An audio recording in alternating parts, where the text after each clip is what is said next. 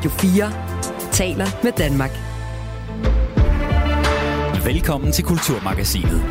Din vært er Mathias Wissing.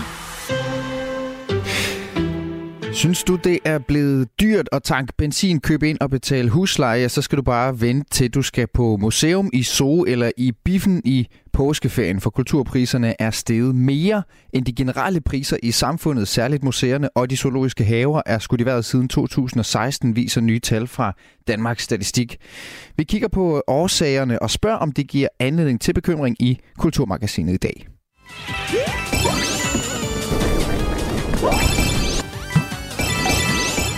Computerspilskarakteren Super Mario er gået til filmen, og du kan fra i morgen se The Super Mario Bros. Movie i de danske biografer.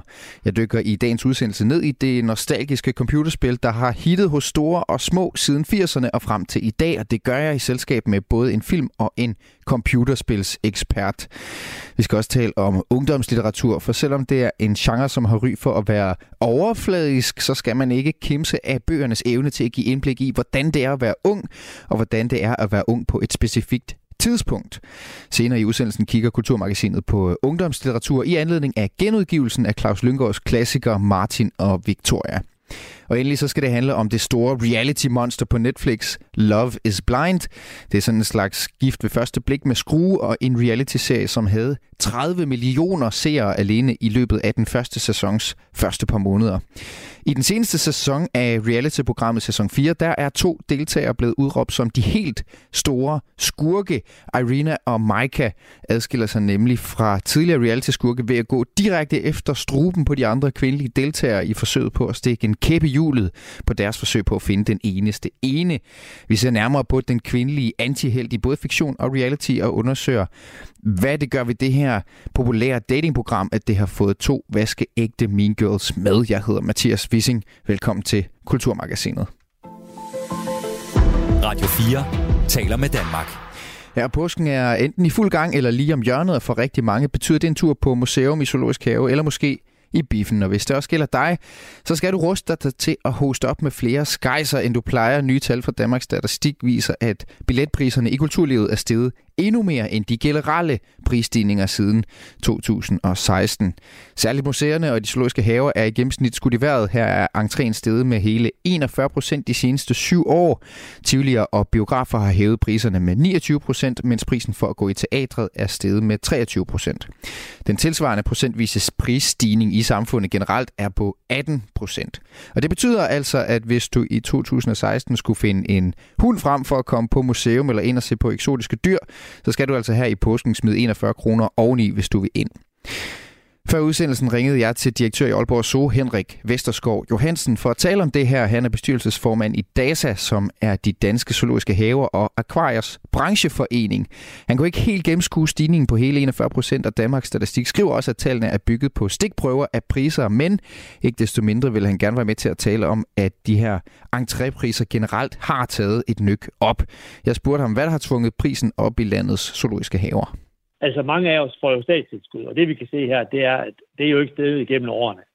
Så der bliver stillet større og større krav til de zoologiske haver omkring egenindtjening, og vi øh, ligger jo rigtig højt i forvejen. Ikke? Altså, vi ligger på en egenindtjening på 70-90 procent.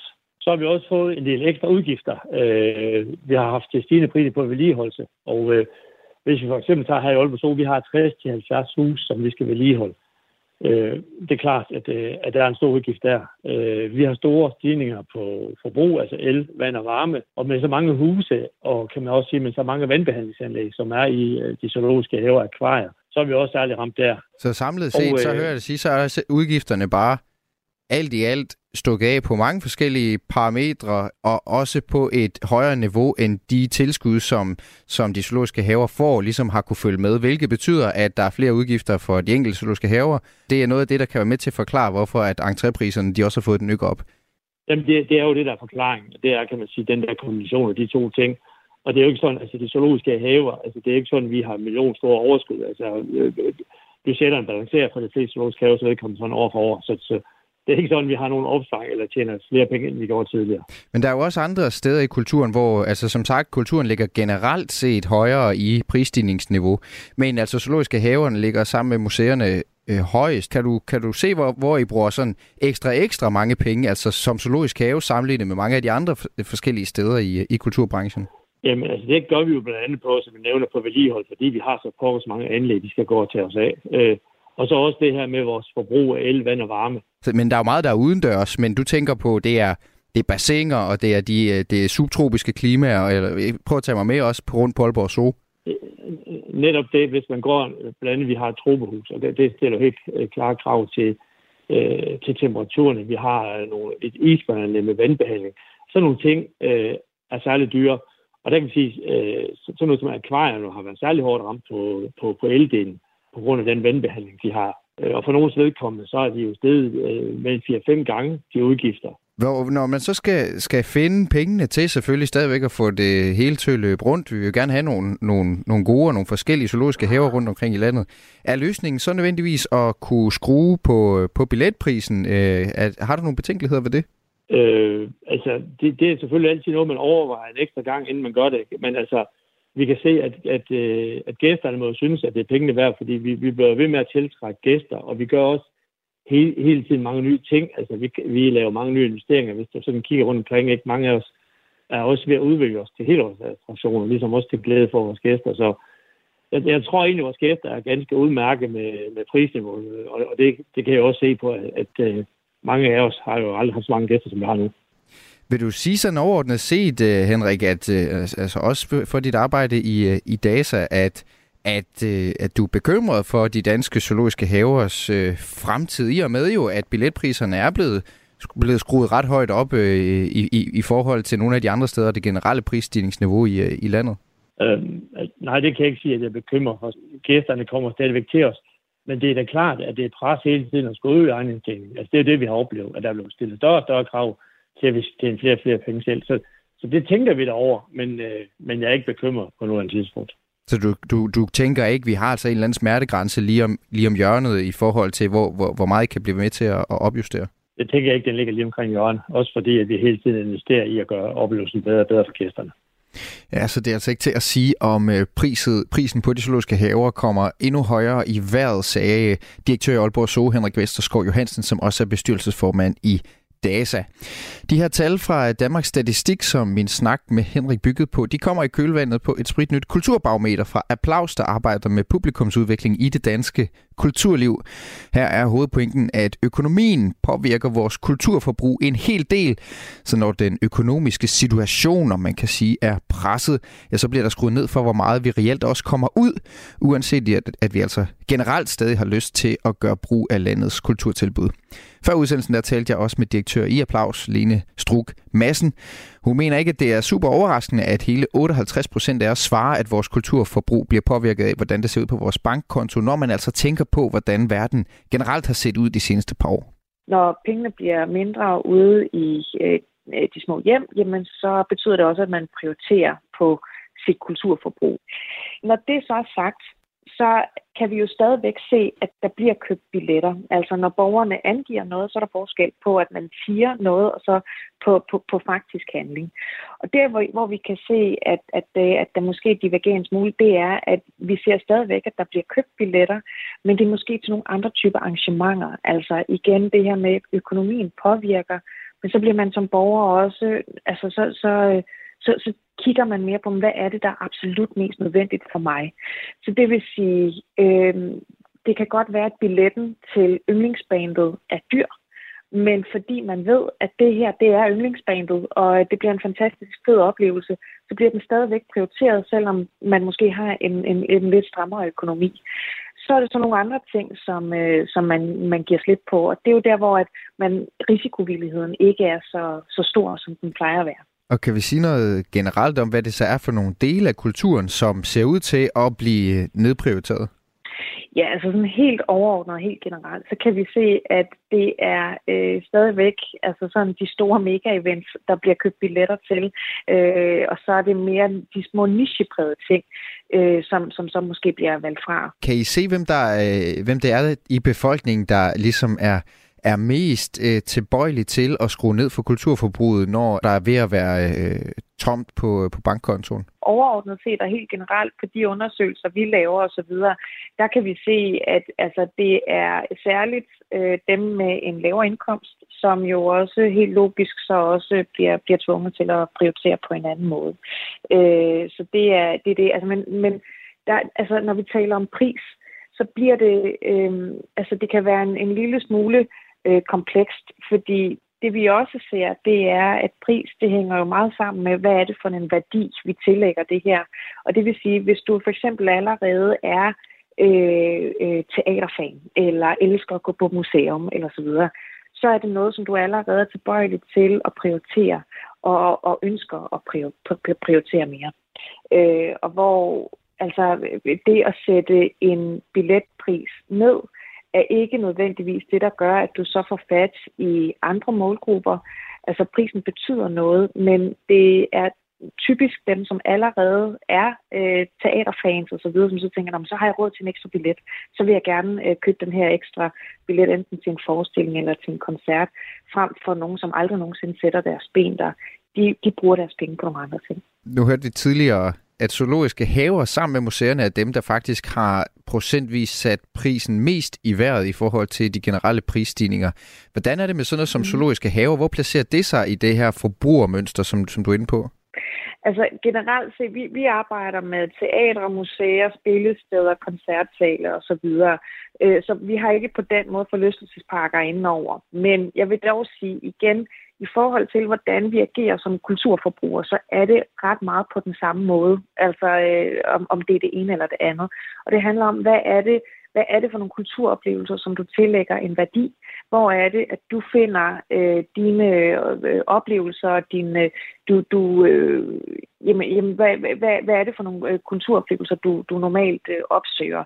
Det er stadigvæk de samme principper, der gør sig gældende, at hvis du som kulturforbruger føler, at det er her, du får opfyldt dit behov, jamen så er det også det, du vil prioritere. Lene, der, det virker til, at der er sådan lidt en mm. gordisk knude, øh, i princippet i hvert fald, i at, at, at ja. uh, hovedresultaterne i jeres kulturbarometer er altså, at vi ikke øh, i hvert fald, hvad vi siger, nødvendigvis brug, vil bruge flere penge mm. på kulturoplevelser, men samtidig mm. så, så stiger entrépriserne over, over en bred kamp, mm. øh, også mere end de generelle priser i, i samfundet på samme tid. Og samtidig så er det jo også stadig det her coronaspøgelse rigtig mange steder i branchen. altså et eller andet efterslæb ja. eller et eller andet, man, man vil gerne lige sikre sig at være helt, helt på den anden side af det. Hvad fortæller mm. det der om, om de kommende år for, for landets kulturliv? Jamen altså overordnet set, så fortæller det mig, at øh, der er et kæmpestort behov for, at vi går ind og kigger meget mere på og, og forsker i, hvordan er det, vi, vi prissætter. Hvordan er det, vi kan lave nuancerede øh, prissætninger. Hvordan kan vi, vi arbejde meget mere aktivt med det her, end vi gør lige nu. Det er, det er den ene del af det. Og to, så tror jeg, altså igen, det det fortæller mig, det er, at det er vigtigere end nogensinde før at kende til publikum, vide, hvordan er det, vores publikum reagerer på de strømninger, der er lige nu. Så noget af det, som vi ser lige, altså, øh, som også er efter corona, det er jo, at købshorisonten er blevet væsentligt kortere. Øh, og det vil sige, hvor vi tidligere sagtens kunne købe billetter til arrangementer, som var hele eller halve år ude i fremtiden, så er det noget, vi er meget mere påpasselige med. Og det er klart, det har en kæmpe stor indvirkning på vores kulturinstitutioner, som er bygget op på en anden måde. Jeg tænker jo som, øh, som kulturperson eller kulturinteresseret, så tænker jeg, at det ser lidt dystert ud. Øh, altså at, at, øh, at jeres tal viser, at det ikke ser ud til, at vi er helt tosset efter at øh, ligefrem at vælge ekstra kultur til, når at øh, man kan, hvis, hvis vi ikke har så meget at, at gøre med pengepunkten. Og samtidig så kan jeg se, at entrépriserne i kulturbranchen stiger endnu mere, end, end priserne stiger generelt i samfundet. Det synes jeg jo egentlig, det, det lægger op til bekymring. Ja, altså, det, nu igen, jeg vil også sige, at tallene fra Danmarks Statistik, det er de jo også øh, rigtig gode til at og også gøre opmærksom på. De er jo behæftet med en vis øh, unøjagtighed, øh, fordi det er baseret på stikprøvemålinger. Altså, så det vil sige, jeg tror jo i, i, i høj grad, der vil jeg jo være en fortaler af, at vi øh, i vores kulturinstitutioner arbejder meget aktivt med vores priser. Og det vil sige, det at sætte priserne ned er ikke nødvendigvis ensbetydende med, at der kommer øh, øh, øh, øh flere eller et mere mangfoldigt publikum ind ad dørene. Men der er mulighed for, at vi kan arbejde med, med prissætning på en anden måde, end vi gør nu. Jeg vil ikke nødvendigvis være øh, øh, øh pessimistisk eller øh, øh, øh, dystert, altså se, se dystert på fremtiden. Men jeg ser det helt klart på samme måde, som vi også skulle sidste år, og forrige år, året før det. Jeg ser helt klart et rigtig stort behov for, at vi som kulturinstitutioner går ind og arbejder og har en meget mere nuanceret forståelse af, hvor er det, vores publikum står lige nu. Og det sagde Lene Struk Madsen, som er direktør i Applaus, der altså arbejder med publikumsudvikling i dansk kulturliv. Og hvis dit vigtigste parameter for en kulturoplevelse her i påsken er pris, så kan jeg sige, at billetprisen på en tur i svømmeren har holdt sig til den generelle prisudvikling i samfundet. Du lytter til Kulturmagasinet på Radio 4.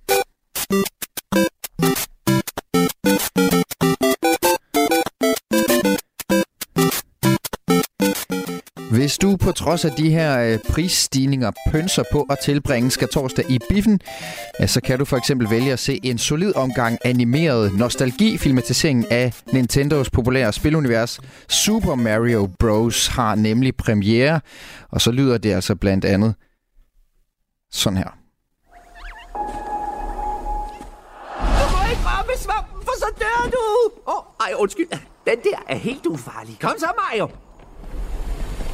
Mushroom Kingdom, så er vi på vej.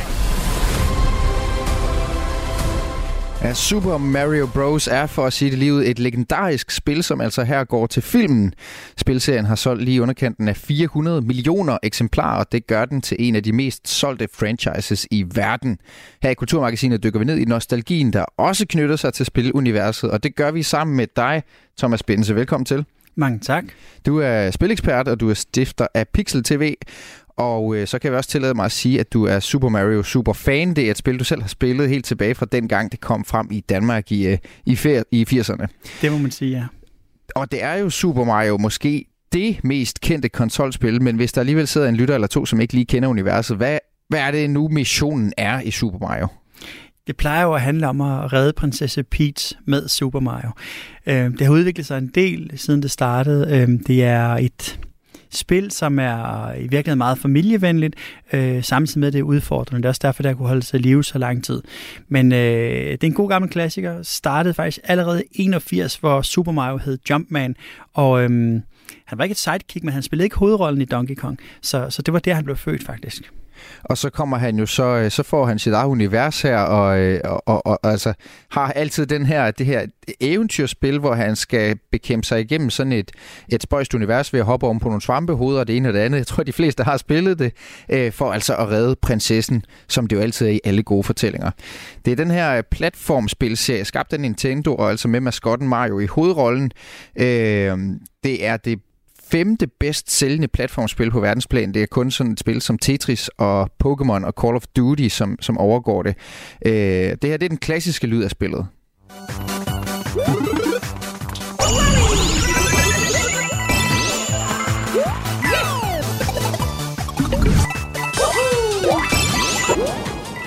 Og det lyder lidt syret, når man hører det ud af kontekst. Der har masser af skrald på, men altså, det er i hvert fald en lyd, som jeg har haft øh, i ørerne i rigtig, rigtig mange timer. Siden det første spil udkom, så er der jo sket meget mere i det her øh, spilunivers, Thomas Bense. Du siger, at der er tre forskellige linjer i den fortælling. Hvad er det for nogle øh, linjer, man kan, man kan tegne på, på, på universet? Ja, hvis man sådan overordnet ser på spillet, så kan man sige, at der er tre forskellige linjer. Der er sådan... Øh hovedserien, det er de her store klassiske Super Mario-spil, og så er der øhm, de her spil, hvor han øh, har en cameo, altså hvor, hvor han i virkeligheden bare øh, lige er med for en kort bemærkning. Og så er der Mario Kart jo, som er, som er blevet, også blevet et legendarisk racingspil, og mm. også har inspireret andre racingspil, som er sådan lidt i den, i den mere nuttede ende af skalaen. Og nu udvider de altså så øh, domænet Super Mario og hans øh, følgesvend Luigi. Nu skal de også øh, til filmen. Her på Kulturmagasinet har vi talt med filmekspert Bjarke Friis Christensen, som er skribent ved Kino.dk, om det her med at versionere et computerspil til det store lærred. For det er jo, øh, må man sige, en, en, en særlig øvelse. Han peger på, at de her generelle versioneringer af computerspil til film godt kan være et lidt broget univers, for det er ikke altid lige vellykket når man ser på de her film, der er baseret på computerspil, så er det altså et ret broget udvalg, man har.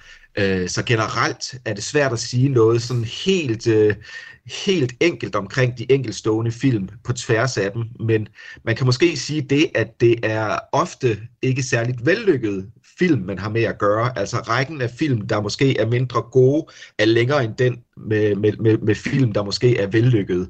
Så det er måske en af de ting, man kan sige generelt omkring øh, spilfilmatiseringer. Hvis jeg personligt skal nævne et par film, som jeg selv holder meget af, hvad angår spilfilmatiseringer, så er der sådan en titel som Double Dragon fra 1994, som er en meget kulørt fortælling, som jeg tror øh, har en lille gruppe af fans om, omkring sig ude omkring i verden. Og så holder jeg altså også meget af øh, Super Mario Bro, Brothers filmen fra 1993, som jo godt nok måske i sin samtid ikke var den mest øh, elskværdige film øh, på daværende tidspunkt. Street Fighter fra 94, også en god film i min optik, i hvert fald underholdende, så jeg er lidt, en, lidt på de der 90'er titler, men i nyere tid, der er altså også film som Silent Hill fra 2006, som jeg holder af, og så er jeg altså også til falds for Mortal Kombat-filmen fra 2021, så der er gode øh, filmatiseringer af de her computerspil derude. Nu er jeg mere på at se filmene end at spille spillene i virkeligheden, men jeg vil tro noget af det, det kræver for at få en vellykket øh, spilfilmatisering, det er, at man øh, også respekterer, at det er et filmmedie, man er gået over i, så man ligesom også gør noget nyt, der passer ind i det format, som filmmediet er, modsat et computerspil. Øh, men samtidig så skal man jo også ære, kan man sige, det forlæg, der er i, i netop de spil, der bliver filmatiseret. Så det er jo en balancegang mellem netop at både være tro mod forlægget, øh, til en vis grad Super Mario Bros. filmen fra 93, kan man måske sige, den trådte nye veje i forhold til det spil, den kom ud af.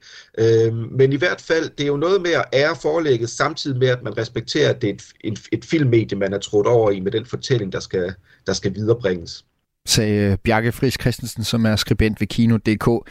Thomas Benese, du er spilekspert og stifter af Pixel TV, og jeg har dig med. Øh, Super Mario Bros. Movie har først premiere i morgen, men du har jo fået lov til at se den her i formiddag. Øh, hvis vi lige ridser, ridser handlingen op for lytterne, så er det jo en animeret film, hvor vi følger den her blikkenslag, som han jo er, Mario og hans bror Luigi, som bliver transporteret til et magisk land gennem et mystisk rør, mens de er i gang med at lave deres arbejde, reparere en vandledning. Og i det her magiske land, der bliver brødrene så væk fra hinanden, og Mario må rejse ud for at finde sin bror og redde prinsessen og tage kampen op mod den onde Bowser, som er, er skurken i filmen. Hvad synes du øh, som spilekspert om den her film? Nu sagde, øh, nu sagde Bjarke Friis Christensen jo, at øvelsen er at få det til at hænge sammen. Ja, det er det også. Og man kan også sige, at, at det bare for også lige rundt den af, så sådan de store kassesucceser, det har jo været Tomb Raider, og senest Uncharted var vel egentlig også en sådan okay kassesucces, men, men det er rigtigt, det har været svært at adaptere øhm, spil over til filmmediet. Mm. Men jeg tror faktisk, en ting, de gør rigtigt med Super Mario, det er netop at holde det til en animationsfilm, fordi det gør det måske lidt nemmere at arbejde med, og også lidt mere troværdigt i forhold til det univers, de kommer fra. Så, så det tror jeg, det er rigtig godt greb, de har gjort der. Og så også øh, er der her at gøre med en film, jo, som skal henvende sig til familiepublikummet. Og det tror jeg også er, er super fint, det her med, at man behøver ikke nødvendigvis være Super Mario-fan. Man kan også bare gå ind og se den her film her, fordi man synes, det er hyggeligt at se en, en lidt ufarlig film, mm. øh, som er animeret. En god film, synes du? Jeg synes, den lever op til det, den skal. Øh, det bliver ikke verdens bedste film, det her, men jeg tror, det bliver startskud på, at man kommer til at se mange flere af den her slags film. Det er jo også en af de ting, der er sket med tiden, det er, at, at der kommer flere og flere spil, der enten bliver filmatiseret til det store lade, eller over til en tv-serie, og de bliver faktisk mere og mere vellykkede. I ja. hvert fald i forhold til succeserne, man har set The Last of Us over som tv-serie. Jeg, tænk, jeg tænkte lige på den, for den er jo faktisk lidt uhyggelig, for den handler også om svampe. Jamen, det er rigtigt, det er en anden slags svampe. og en, anden slags, men, en anden slags tv, må man sige. Ja, men, og før, da du nævnte øh, de der lyde, det lød lidt syret, så tænkte jeg også, at samtalen her, hvor man taler om svampe, og man bliver større og alt muligt andet, det er, ja. også, øh, det, det, altså, det er jo en magisk verden. Men, men jeg, jeg tror, at, øh, at at i takt med, at vi bliver ældre, også der er vokset op med computerspil, så bliver det også bare en bedre kvalitet, fordi man tager det mere seriøst, og fordi at, at øh, ja, man lægger nogle flere ressourcer i. Og så, og så, og så er vi så stort et øh, sådan basispublikum, øh, der er klar til at tage imod film som for eksempel Super Mario. Øh, så, så de ved også godt, at de har en stor gruppe af, af folk, der gerne vil se den alene på grund af en eller anden nostalgisk oplevelse. Det er klart, og der, og, og der er jo det er også derfor måske, at den, det er både et familiespil, og, og hvis man vil se film, så er der både noget nostalgi, og, og også en eller anden bare en god familiefilm med masser af, af power på. Men øh, vi skal jo også vi skal jo være ærlige for vores lyttere. Du er ikke helt upartisk her. Du har selv en lille stemmerolle med i filmen. I den danske version har man jo så gjort meget ud af at arbejde med troværdighed i stemmevalget. Der har du så fået scoret der, kan man sige, en lille dobbingopgave, måske fordi du er din stemme er kendt i, øh, i gamerkredse. Hvor er det i filmen, man kan møde møde din stemme, Thomas. Ja, men jeg må sige, at jeg, selvom jeg ved meget om spil, så skulle jeg selv lige ind og, og søge på, på den her karakter. Han hedder Swanky Kong, og det er en af Donkey Kongs håndlanger, og det er altså meget få replikker, meget, meget færre, end jeg har haft i den her udsendelse her. Så, øh, så, så ja, jeg hvad, er tror, det, hvad er det for en replik? Ja, men jeg tror, jeg siger øh, noget i stil med hop ombord. Øh, vi skal den vej. Altså, det er det, det, det leje, På den måde også. Var der ikke lidt mere sjæl i? Jo, jo, jo, ja, der, der går jeg all in, jo, og så står jeg i rent method acting, så har jeg øh, fundet ud af, hvordan Swanky Kong vil tale. Men, men nej, det er helt klart for sjov, ikke, at, øh, at de har givet sådan en som mig og nogle andre nogen en cameo i filmen. Men, men, men de har faktisk gået ret meget op i det danske cast, og det synes jeg var mega fedt, at... Øh, jeg var i dialog med dem for over et halvt år siden, øh, og de har sikkert også talt med nogle andre, men i forhold til at få et cast ind, som på en eller anden måde er troværdig i miljøet. Mm. Øh, og der har de jo blandt andet Pilo Asbæk i hovedrollen som Super Mario, som er, har kæmpe gamer credit, fordi han jo også har lavet nogle andre ting, som, som er sådan lidt øh, nørdet, og, og om det så er fantasy eller sci-fi. Ja, ja og øh, det var også noget af det, som, øh, som, som skabte lidt ballade i USA, fordi at der, øh, der har de jo selvfølgelig også, også stoppet den. Det er ham, der hedder Chris Pratt, der spiller Super Mario, og han, han, fans på nettet siger på forhånd, at de ikke er sikre på, at han rammer universet. Det lyder sådan her. I'm not afraid. I'll do anything for my brother. We're going to save him. Yes! Fire! you asked for it. This is fun.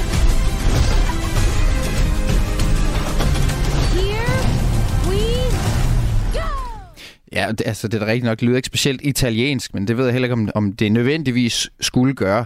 Øh, men det er jo sådan, at, at uh, Super Mario, han er, uh, han er jo uh, en italiensk blikkenslag. Kan du ikke prøve uh, her på falderæbet, uh, Thomas, mens vi lige snakker om Super Mario Movie, og fortælle lidt om, altså, hvad, hvad er han for en karakter egentlig, Super Mario? Fordi han er jo en ret legendarisk en spilkarakter at være. Det må man sige, han er det, det største ikon for spilverdenen. Jeg vil også gerne lige sige, hvis man nu tog den originale Super Mario-stemme, han, den er så lagt af ham, der hedder Charles Charles Martinet, som er en kæmpe legende i den verden også. Jo. Hvis man tog den stemme hele vejen igennem en film, så tror jeg altså også, det ville være uudholdeligt at høre på, hvis det er sådan, wahoo, it's a me! Og så, så, så, så, så, jeg tror, at det, igen, det er en meget godt valg i forhold til det brede publikum. Men altså Super Mario, ja, han er en øh, blikkenslærer. Han er lidt ligesom, hvis man drager paralleller over til Disney, så er han jo deres Mickey Mouse. Øhm, mm-hmm. Og på samme måde som Mickey Mouse måske er blevet et nationalt symbol for USA, og i hvert fald øh, frontfiguren for Disney, så er Mario det samme for henholdsvis øh, Nintendo og fra Japan. Når man øh, træder ind i øh, lufthavnen i Tokyo, så bliver man mødt af et stort billede af, af Super Mario og hans øh, venner, der byder en velkommen. Så, så det er jo en karakter, som på linje med Mickey Mouse har opnået at få en øh, meget, meget øh, høj anerkendelse i den verden. Og, øhm, og jeg synes, de har været gode til at forny ham hele vejen. Så, øhm, og så, så en sidste detalje, jeg også synes er ret væsentlig, det er, at lidt øh, som vi måske har det med Lego, og det er noget, vi, et produkt, vi godt tør at overlade til vores børn. Sådan har man det også med Mario. Man har tillid til, mm. at, øh, at det er et, øh, både et stærkt produkt, men også et ufarligt produkt. Så, så jeg tror, at, øh, at de har fat i en karakter her, som kommer hold, til at holde øh, langt længere tid, end vi gør. Thomas Bense, stifter af Pixel TV og computerspils ekspert og øh, stemme i Super Mario Ja, ja. Movie nu også. Du kunne, jeg kunne høre, du kunne også have været Super Mario, hvis det ellers skulle Ja, det- være. det burde jeg have Det må vi se en anden gang, Thomas. Tak fordi du var med i Kulturmagasinet. Selv tak, fordi jeg måtte. Du lytter til Radio 4. Nogle gange så sker der det, at tiden koger zeitgeisten i en ungdomsgeneration ind til en roman. For mange gælder det Claus Lyngårds ungdomslitterære klassiker Martin og Victoria fra 1985 og efterfølgeren Victorias år, som lige er blevet genoptrykt. Men hvordan sker det egentlig, at dansk ungdomslitteratur bliver forvandlet til et monument over fortællingen om en generation? Det skal det handle om i Kulturmagasinet nu, og derfor kan jeg sige velkommen til dig, Bodil Christensen, master i børne- og ungdomslitteratur og lektor på Læreruddannelsen i Aalborg. Hej. Hej. Vi øh, vender tilbage til Martin og Victoria, men først så skal vi tale om den bog, Bodil, som du kalder Danmarks første ungdomslitteraturklassiker. Det er Silas og den sorte hoppe fra 67 af Cecil Bødker, en, en bog, som, som mange af lytterne helt sikkert øh, husker. Øh, Bodil, start med at fortælle mig, hvad fortæller den bog om den tid, som, som den er udkommet i? Ja, øh, den er fra 67, et øh, sådan en litterær verden, der er det et skældsættende år, for det er det år, hvor Halvdans ABC, øh, Cykelmyggen Egon, øh, Lille Virgil, og øh, så øh, den første Silas-bog kommer. Og det er det første gang, hvor man ligesom møder sådan nogle selvberoende børn, der på ingen måde er lukket inde eller holdt nede af deres forældre eller samfundet eller skolen, men hvor det er Silas, øh, der som en øh, øh, kvik øh, dreng klarer sig selv øh, uden familie og øh, klarer sig i kraft af sit, øh, øh, at han er klog, smart og mm. har en magisk fløjte, og så er han et usandsynligt godt og tolerant menneske. Mm. Men han klarer sig selv, og, og det, er, det, er sådan en helt ny type øh, børne- og ungdomslitteratur, der kommer der. Så der er noget, der bliver sat i gang. Jeg kan høre 67, hvor er det hele taget altså et, et, et ret stort år for ungdomslitteraturen. En anden bog, som så øh, jo fik lov til at tegne en ungdomsgeneration, det er den her Martin og Victoria af Claus Lyngård. Den kom i, i 85 og er lige kommet igen i et genoptryk om øh, den her følsomme rod Martins stormende forelskelse elskelse i drømmepigen Victoria. Øh, Claus Lyngård han fortæller i Radio 4's litteraturprogram mellem linjerne, hvordan øh, Martin og Victoria var en modreaktion for ham øh, på den her dystre måde, som punken anskuede verden på i øh, 80'erne. Du kan lige høre et lille klip. Det var helt klart ja. en, altså, hey, life is also great. Altså, det er ikke kun en nedtur, det er ikke kun, øh, hvad hedder det, arbejdsløshed og trøstesløshed og atomkrig og sådan noget. Det kan altså faktisk også nogle ret fede aspekter ved tilværelsen. Der er også mange fede ting ved at være ung, og sex behøver ikke at være et problem. Altså, der var så meget problematisering, det er der jo stadigvæk. Altså, sex var så problematiseret, ikke?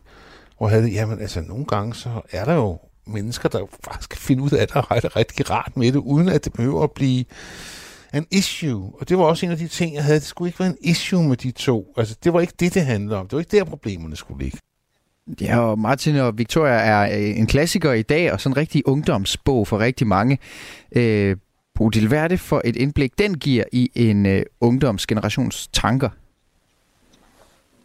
Se, at nu kom det i 85, og, øh, og det, det er helt rigtigt, at øh, kærlighedshistorien øh, er jo altid øh, interessant, øh, og når man læser den i dag, så, så er det klart, så, så, så ser man et andet samfund, men man ser også, at øh, det der Øh, ligesom øh, Claus Lyngård siger, så er kærlighedshistorien er jo måske, jeg vil ikke sige forholdsvis uproblematisk, men, men øh, den er jo tæt på at lykkes for dem.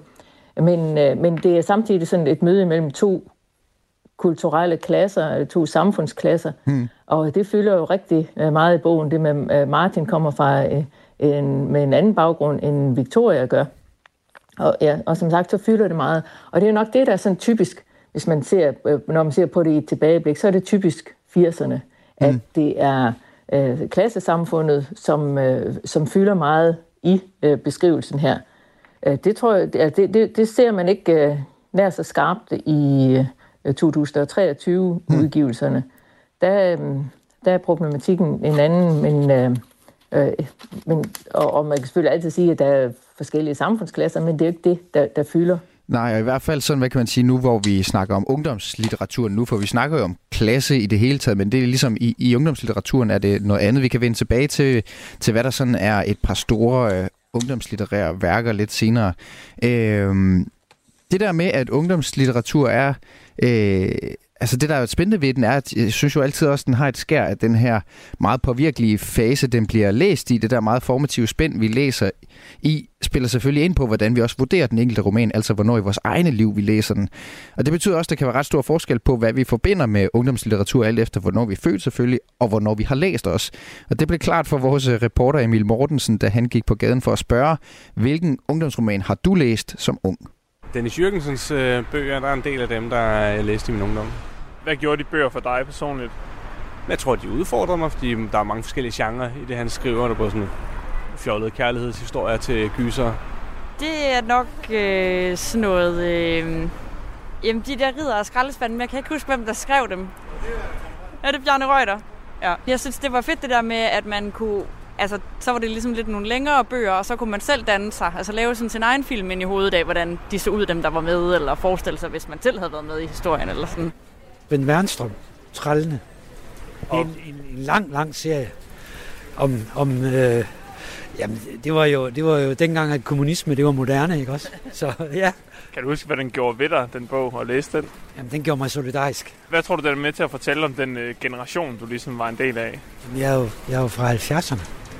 Så det er, det er jo en tid, hvor at at meget i samfundet vil vende på hovedet. Og det var den bog med til også. Altså, jeg får lyst til at sige forbandet ungdom, selvom det måske i virkeligheden ikke er en ungdomsbog. Øh, men det er måske også, fordi jeg lige har genlæst den. Hvor, hvorfor den? Fordi jeg synes, den er meget lojal over for, for de øh, tanker, man har, når man er ung. Problemer med at finde ud af, hvor man passer ind hen.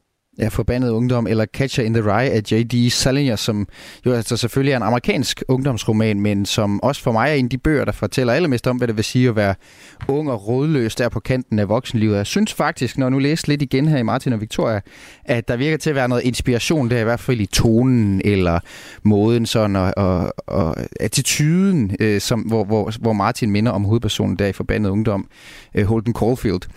Jeg taler om ungdomslitteratur sammen med Bodil Christensen, der er master i børne- og ungdomslitteratur, og som vi kan høre, så er der altså forskellige idéer om, hvad ungdomslitteratur kan være i den her brede kategori. Taler vi jo både om bøger, der bliver læst af unge, men vi taler også om bøger, der handler om at være ung på et særligt tidspunkt. Og heldigvis så bliver den ungdomslitterære kanon jo stadig opdateret. Der bliver skrevet masser af god litteratur, som også spejler vores ungdomsgeneration i dag.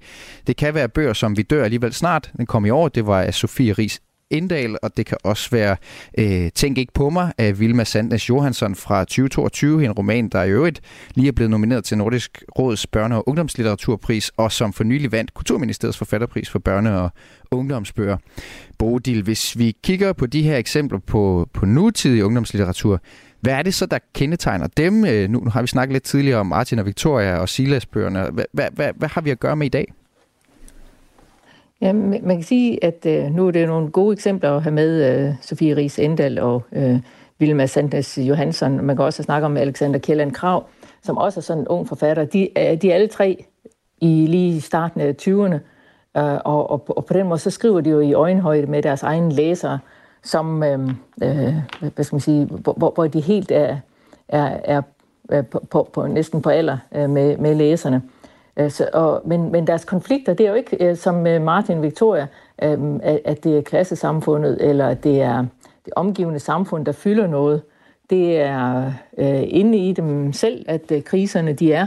Øh, hvis man, men man kan sige, at der er virkelig meget øh, af det dagens øh, børne- og ungdomslitteratur, hvor forældrene er øh, øh, egentlig er, er et problem på den måde, at de er syge, de har kræft, de er døde, de mm. er Øh, de bliver skilt, de er alkoholikere, de er øh, øh, udulige forældre, og hvor, hvor man ligesom synes, at de voksne, det er øh, de unge, der, der må tage ansvar.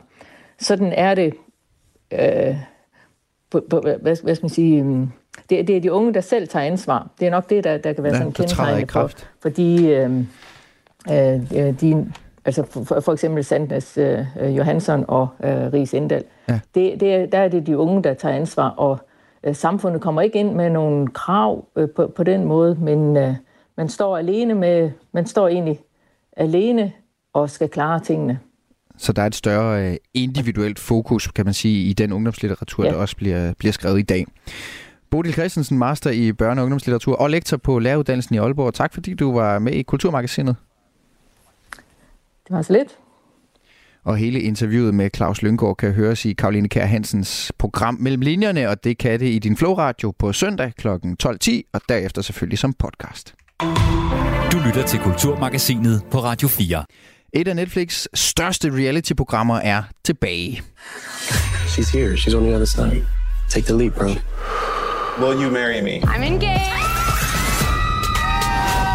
Wait a minute, he's kind of fun. Oh my god! It's weird seeing her in person, bro. Det er dating-eksperimentet Love is Blind, der endnu en gang ruller over skærm med masser af drama, forviklinger og twists. Programmet lover sine deltagere og seere de bedste rammer for at danne meningsfulde relationer og finde ægte kærlighed ved at lade deltagerne date og blive forlovet, før de nogensinde har set hinanden, og deraf navnet. Men som en slange i paradis har to deltagere i den aktuelle sæson skabt splid i deltagerflokken og udfordret konceptet, og det har fået internettet til at udråbe dem til vaskeægte Mean Girls.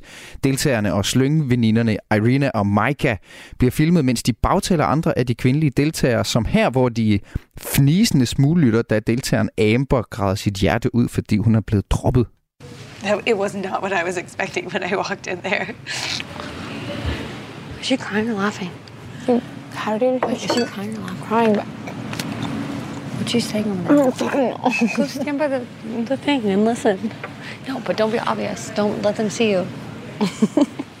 Ja, så går Irina over og, og smuglytter på den her intime samtale, som Amber har med en anden veninde. Og det her, det er jo, det er jo kvinde er kvinde værst skurken. Vi kender hende fra filmens verden, især fra Mean Girls, som den populære high school klike The Plastics. Being with the plastics was like leaving the actual world and entering girl world. Have you seen any guys that you think you're cute yet? I knew how this would be settled in the animal world. But this was girl world. All the fighting had to be sneaky. I uh, reality-genren, der er Mean Girls som Irina og Maika fra Love is Blind et nybrud, der sætter skub i en række dilemmaer for den her slags programmer, siger du, Marlene Weibøl, tidligere kaster og nu vært på podcasten Reality Check. Velkommen til Kulturmagasinet. Tak skal du have. Vi skal lige dykke ned der i den kvindelige skurkerolle, som Maika og især, synes jeg, Irina fra Love is Blind repræsenterer allerførst. Der findes jo masser af reality-programmer om dating. Øh, hvad kan du godt lide ved lige præcis den her, det her reality-program Love is Blind? Lige fra starten, det kom jo, første sæson kom jo lige midt i, vi hele verden sad indespærret, og derfor blev hele verden jo grebet af det, fordi vi ikke havde en skid andet at lave. Øhm, det tager sig selv ekstremt seriøst på en eller anden måde, lige indtil nu. Øhm, og, øhm, og, og så kan jeg bare godt lide amerikansk reality, fordi de er ikke bange for at give noget af sig selv. Herhjemme kan vi, er vi, har vi meget tit de her kæmpe store skjold på, og vil helst ikke give for meget mm. i, i programmerne. Mm. Amerikanere, øh, når de laver reality, så øh, ved de også godt lidt, hvad det er, de laver, og de er ikke bange for at vise følelser. De er ikke bange for at... Øh, ja, lave drama og være på og, og Ja. give os det, vi gerne vil se, når vi ser et reality-program. På den måde er det jo The Perfect Storm med et reality-program fra USA med amerikanere. Ja. Øh, så jeg så også, jeg har ikke set det før, men øh, vi har et par reality-fans her på redaktionen, som, som fortalte, at det her, det var altså virkelig the real deal, når det kommer til reality-tv. Ja. Det er jo fjerde sæson af Love is Blind, som lige nu kan binges på øh, Netflix, og det er jo noget, rigtig mange har gjort. Reality-serien er det er lige nu den næst mest sete serie i Danmark, og mm. det er et Mm. program, som gennem tiden har haft masser af skurke, men måske ingen helt som Irina Marlene Weibøl. Nej. Øh, faktisk er hun lidt en ny type i reality-programmer generelt. Fortæl os lige, hvad det, hvad det er, der er med hende, og hvad der gør hende interessant som, som skurk. Ja, altså for det første har vi jo også været igennem en MeToo-bevægelse, som har gjort, at kvinder også er begyndt at holde lidt mere sammen, og søster solidaritet er ret vigtigt. Og det må man sige, det er det sidste, hun, hun ejer. Øhm, hun, øhm, hun, altså hun går decideret efter de andre kvinder, øhm, og det, det er jo på grænsen til, til mobning på en eller anden måde. Mm. Jeg tror, at programmet plejer jo kun primært at foregå i starten i de her pots, hvor de sidder og dater hinanden. Men den her Ja, der, sæson... hvor de ikke kan se hinanden. Præcis, og så, ja. så sidder de og snakker, vi følger bare primært de der par, der dater hinanden. Men den her sæson, på grund af Irina, er de simpelthen nødt til at trække ind i der, hvor de bor, så man kan skildre forholdet mellem kvinderne, også fordi at det får så stor betydning for hele programmet, at hun disrupter på den måde, som hun gør. Ja, hun så sådan nogle giftige frø rundt omkring, og mm. det er Mhm. som om, at den gift, hun ligesom så, den forplanter sig så i relationerne omkring hende også. Hun Ja. er sådan ikke et Disney-stedmor på en eller anden måde. Øh, et dansk eksempel er måske en, øh, en lidt mildere version af den her kvindelige skurk, som, som hende her Irina øh, udgør i Love is Blind. Den kender vi fra den første sæson af Danske Bachelor, som blev sendt på TV2, et program, ja. hvor der er 18 kvinder, der kæmper om to mænds kærlighed. Og her bliver deltageren Michaela på samme måde upopulær blandt de andre kvindelige deltagere, fordi at, at de synes, hun er uærlig over for dem. Vi har en manglende forståelse for, hvorfor du ændrer dig. Du er ligeglad med os andre ind i huset. Hvorfor er du så ikke også ligeglad med os andre? Jeg er ikke ligeglad mere, men det er det, jeg ikke forstår, at jeg har trykket mig, fordi jeg dealer med nogle ting, ikke fordi jeg er ligeglad mere. Så allerede nu føler jeg et skuespil igen, faktisk, og det provokerer mig dybt. Hvordan kan du sige, hvordan jeg reagerer? Ja, og så er der drama omkring det, og det her Mm. det er, det er sådan lidt en fortyndet udgave af, af hende her Irina, vil jeg sige, for Love is Blind, fordi hun, er, hun, hun, hun, ud, hun udstråler virkelig en, en dårlig attitude der, også i det der, den der gruppe af kvinder, som, som alle sammen skal date på samme tid. Øh, det jeg er interesseret i, som jeg lige vil spørge dig om, Malene Vejbøl, det er den her dramaturgiske rolle for reality-tv, som de her kvindelige skurke udfylder. Altså, hvad er det, hvad er det præcis, de, øh, hvad er det præcis, de, de, de skal gøre for at stramme det her reality-koncept rigtig godt op med sådan en, en kvindelig skurk? Ja, det, det, det er jo interessant med hende, fordi at vi ikke har haft hende før, heller ikke i Love is Blind, så har det været kvinder, som har været skurgård for mændene, eller mændene, som har været skurgård for de, de partnere, de så får. Ikke? Og her ser vi så inde i, med blandt dem. Det, som jo det jo gør, det er, jeg snakkede med en ven i går, som sagde, at han elskede hende fordi han havde hende så højt. Ikke? Altså, de holder os jo simpelthen til kam. De holder os til skærmen. Den her sæson er jo i princippet Arena-sæson, og vi kan jo også selv sidde og altså, så kan vi jo sidde og finde vores egen mean girl frem inden i os selv på en eller anden mærkelig måde. Ikke? Øhm, men, men der er sådan... Nu er vi, går vi alle sammen i, ud i et fællesskab, der hedder, vi alle sammen hader hende. Øh, men det er det, der får os til at se programmet. Hvad er det, hun gør næst? Hvad er det næste, hun gør? Ikke? Øh, fordi at ikke nok med, at hun behandler de andre kvinder dårligt og griner åbenlyst af dem. På et tidspunkt ligger en og græder også, og virkelig ked af at hun trøster hende. Hun ligger bare og griner ved siden af, mens hun Ja, trøster ja, hende. Ikke? det er nemlig- altså, det, er jo, det, altså, det er så hårdt at sidde og se på. Og, og samtidig så er jeg jo også bare, hvad gør hun så, når hun skal møde Zack, som vi så, altså ham, der så frier til hende. Ikke? Mm. Og straks så er hun jo efter ham også, ikke? og kalder ham en tegneseriefigur, hvilket jo er simpelthen så Det er fucking meget akavet første møde, de har. Altså, de er lige blevet forlovet, og så konceptet er jo, at de bliver forelsket i hinanden, og så bliver de forlovet uden at se hinanden, og så ser Ja. de hinanden første gang, når de så skal forlo- eller giftes i virkeligheden. Ikke? Og det er så der, hun vælger at sige som det allerførste, du ligner en tegneseriefigur, og Ja. kommenterer på, hvorfor han ikke blinker. Og så, altså, det, hun er helt umulig, giver hun indtryk af at være sammen med. Og, og det er jo det, som er interessant, fordi jeg tror jo ikke, at hun er castet som den her type. Øhm, jeg tror, fordi hun siger selv i starten, at hun har lidt af akne, og hun øh, har, har, folk har, har mobbet hende på grund af det. Mm. Og nu er hun bare klar til, at folk forelsker sig i en Irina, som ikke er en, som har de her akne-ar, som hun har i ansigtet. Mm. Og jeg tror, det har været det, som casterne er faldet for Mm. Øh, ved hende. Mm. Og så har hun jo så bare haft den anden side. Og jeg tror selvfølgelig også, fordi nu nævnte du også Maika, som også er en af hendes, øh, som er hendes tro følgesvend. De, de, de onde stedsøstre i, øh, Mm. i Askepot, ikke? Mm. Men jeg tror også, de gejler hinanden en lille smule op, ikke? De finder i hvert fald et eller andet fællesskab der, ja. Ja. øh, hvor det er dem mod alle de andre. Øh, Malene, du er jo selv tidligere kaster til reality-tv, og, og nu har du snakket om det der potentiale i at have en skurk i en, en hver dramaturgisk model, og dermed også i reality-tv-model. Øh, det, giver, det, det er interessant at følge med i. Der er et eller andet, man kan ikke have en held uden også at have en skurk, mm. og som der er noget, der passer godt sammen der i forhold til fortællemodeller. Når du selv var caster, er du stødt på en potentiel mean girl, og, øh, og, og kom, kom hun eller han med i programmet? Altså, når man kaster til reality, som er dating reality, kærlighedsreality, så ønsker man jo ikke rigtig The Mean Girl, når nu at... Øh, fordi man, der, man vil jo kærligheden, det er jo det, som vi så det, som man går efter, ikke? Men jeg kan, ikke, altså jeg kan mindes til andre programmer, som for eksempel, da jeg lavede noget Big Brother og sådan noget, der var der jo helt sikkert i castingforløbet en, vi vidste, vi blev en kæmpe skurk. Og øh, jeg, jeg var ikke specielt begejstret for ham, men vi vidste, han skulle med, fordi han ville blive skurken. Ikke? Øh, så man skal jo have skurke med. Det bliver, mm. det bliver man nødt til. Men primært i kærlighedsprogrammer, så går man ret meget efter, især danske programmer, at øh, vi ikke skal have den Mm. mm. konflikt, men den opstår jo altid alligevel, især hvis det er sådan noget som Bachelor, hvor man smider en masse mennesker sammen i, en, i grupper. Det er, jo, det er jo klart, man kan jo ikke være venner med alle. Ja. Øh, Jeg, og jeg skal også lige høre dig. Øh, altså, øh, du tror ikke, at, at øh, tv-produktionen har været klar over nødvendigvis, hvordan hun så vil opføre sig, Arena. Det er også det, du siger. Altså, hun virker også til at have et eller andet, hun kæmper med. Mm. Og en anden ting er jo så, hvordan det så har været i praksis, da hun gik i gang. Øh, i dag så forsøger man generelt at undgå at fremstille deltagere som deciderede skurke, fordi man også kan få virkelig en bred side fra internettet. Hvad for et dilemma øh, sætter det programmet i, at de på den ene side lover serien et seriøst dating-eksperiment, der vil sin deltager det bedste, og på den anden side er jo afhængig af den her skurkerolle for at skabe spændende tv, og for at vi står og snakker om det i radioen i dag? Men altså, vi har jo ikke haft brug for hende i Love is Blind før, fordi forholdene er så intense, når man følger parne efter de er kommet ud fra den der datingperiode, de skal bo sammen i en måned.